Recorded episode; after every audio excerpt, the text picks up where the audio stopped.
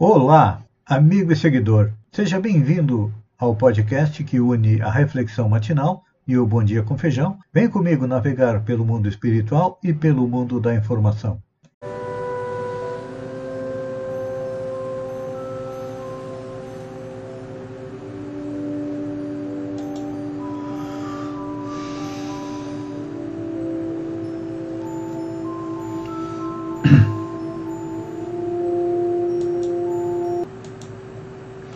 Olá, amigo e seguidor.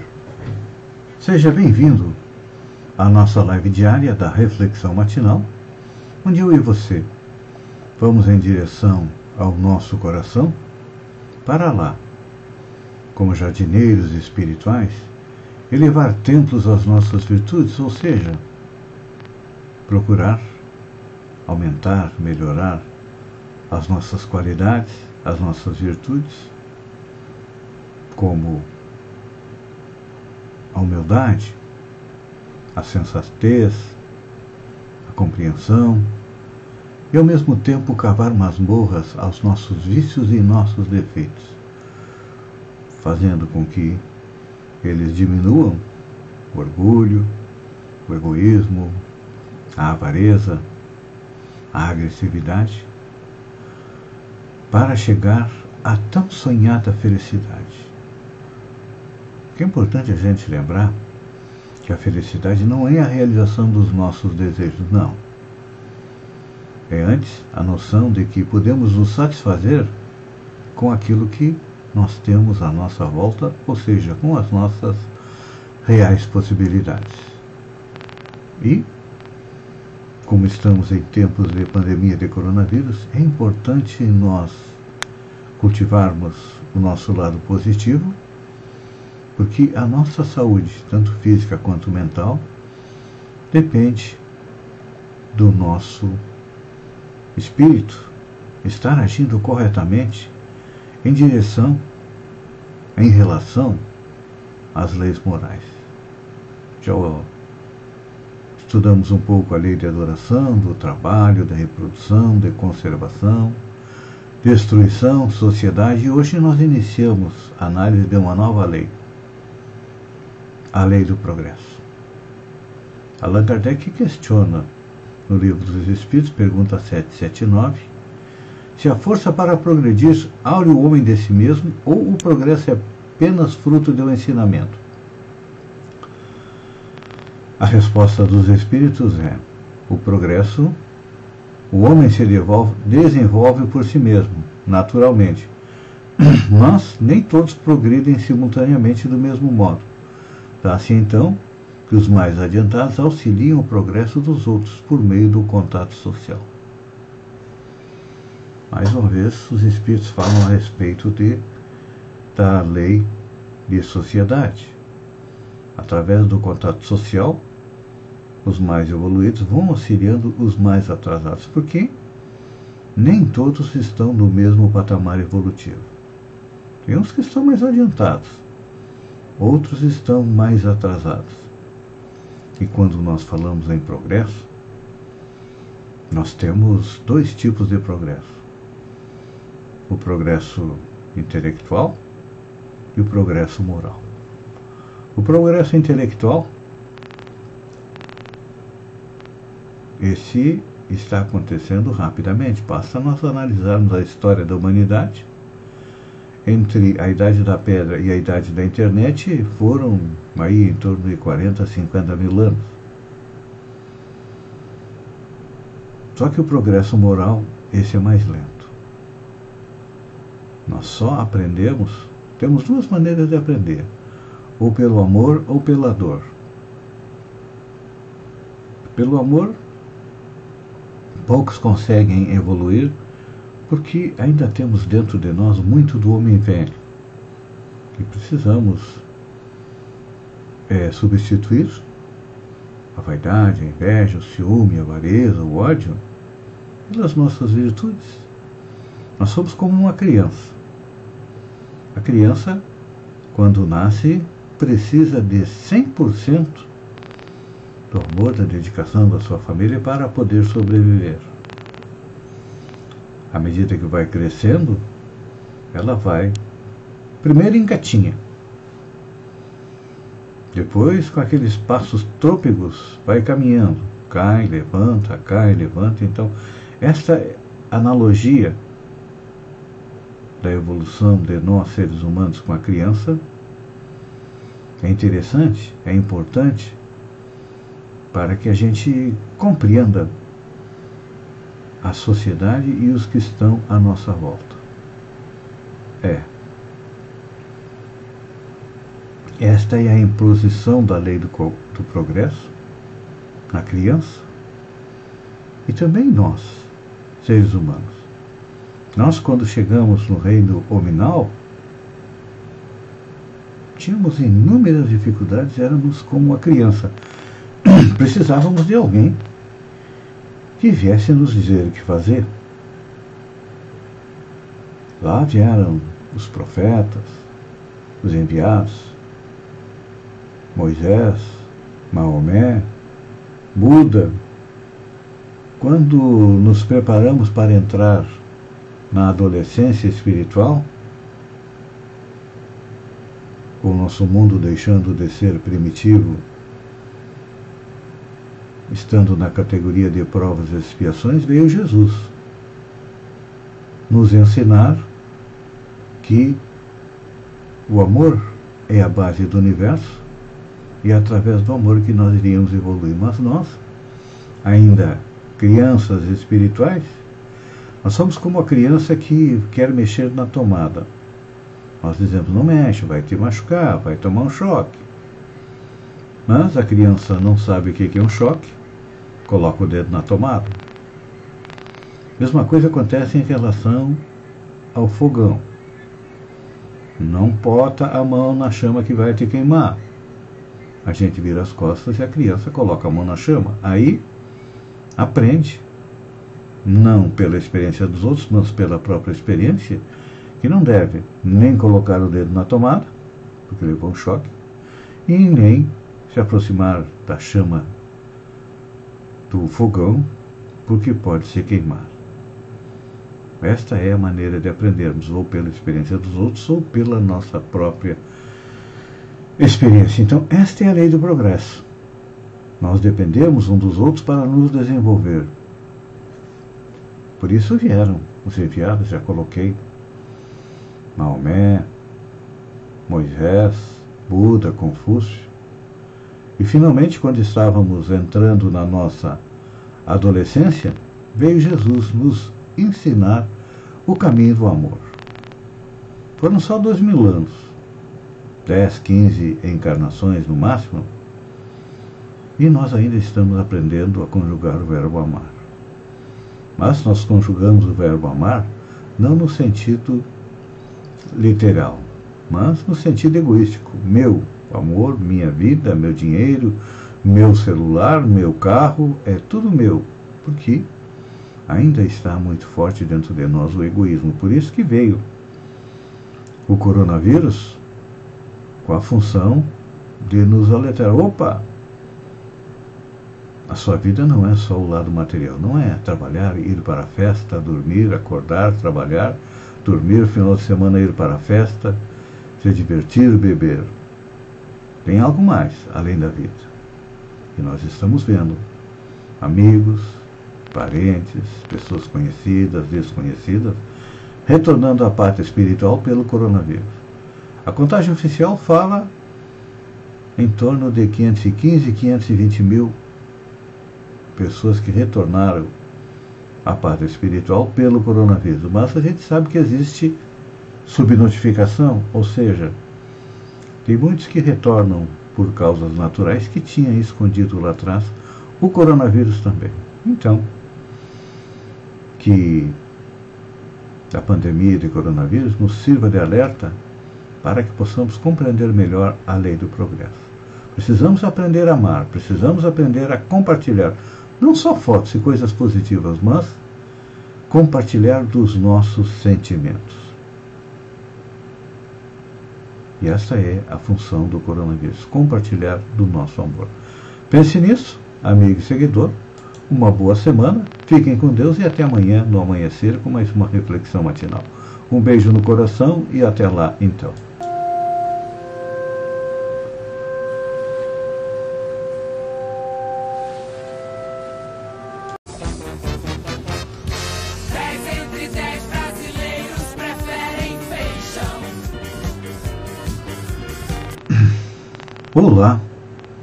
Amigo e seguidor. Seja bem-vindo à nossa live do Bom Dia com Feijão, onde eu convido você, vem comigo, vem, navegar pelo mundo da informação com as notícias da região, Santa Catarina, do Brasil e também do mundo. Começamos com notícias da região.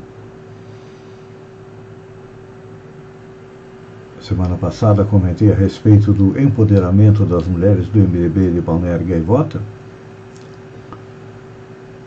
E elas me alertaram que não eram só aquelas que estavam no posto, que também o MDB tem muitas mulheres ativas, entre elas a Rosemary Sepulveda de Albino, que foi secretária de Educação na administração do prefeito Bonamigo, Luiz Bonamigo, sua ex-esposa, Zoleide Matias, da Anitta Garibaldi, e Jussara Matos, que está chegando no PMDB.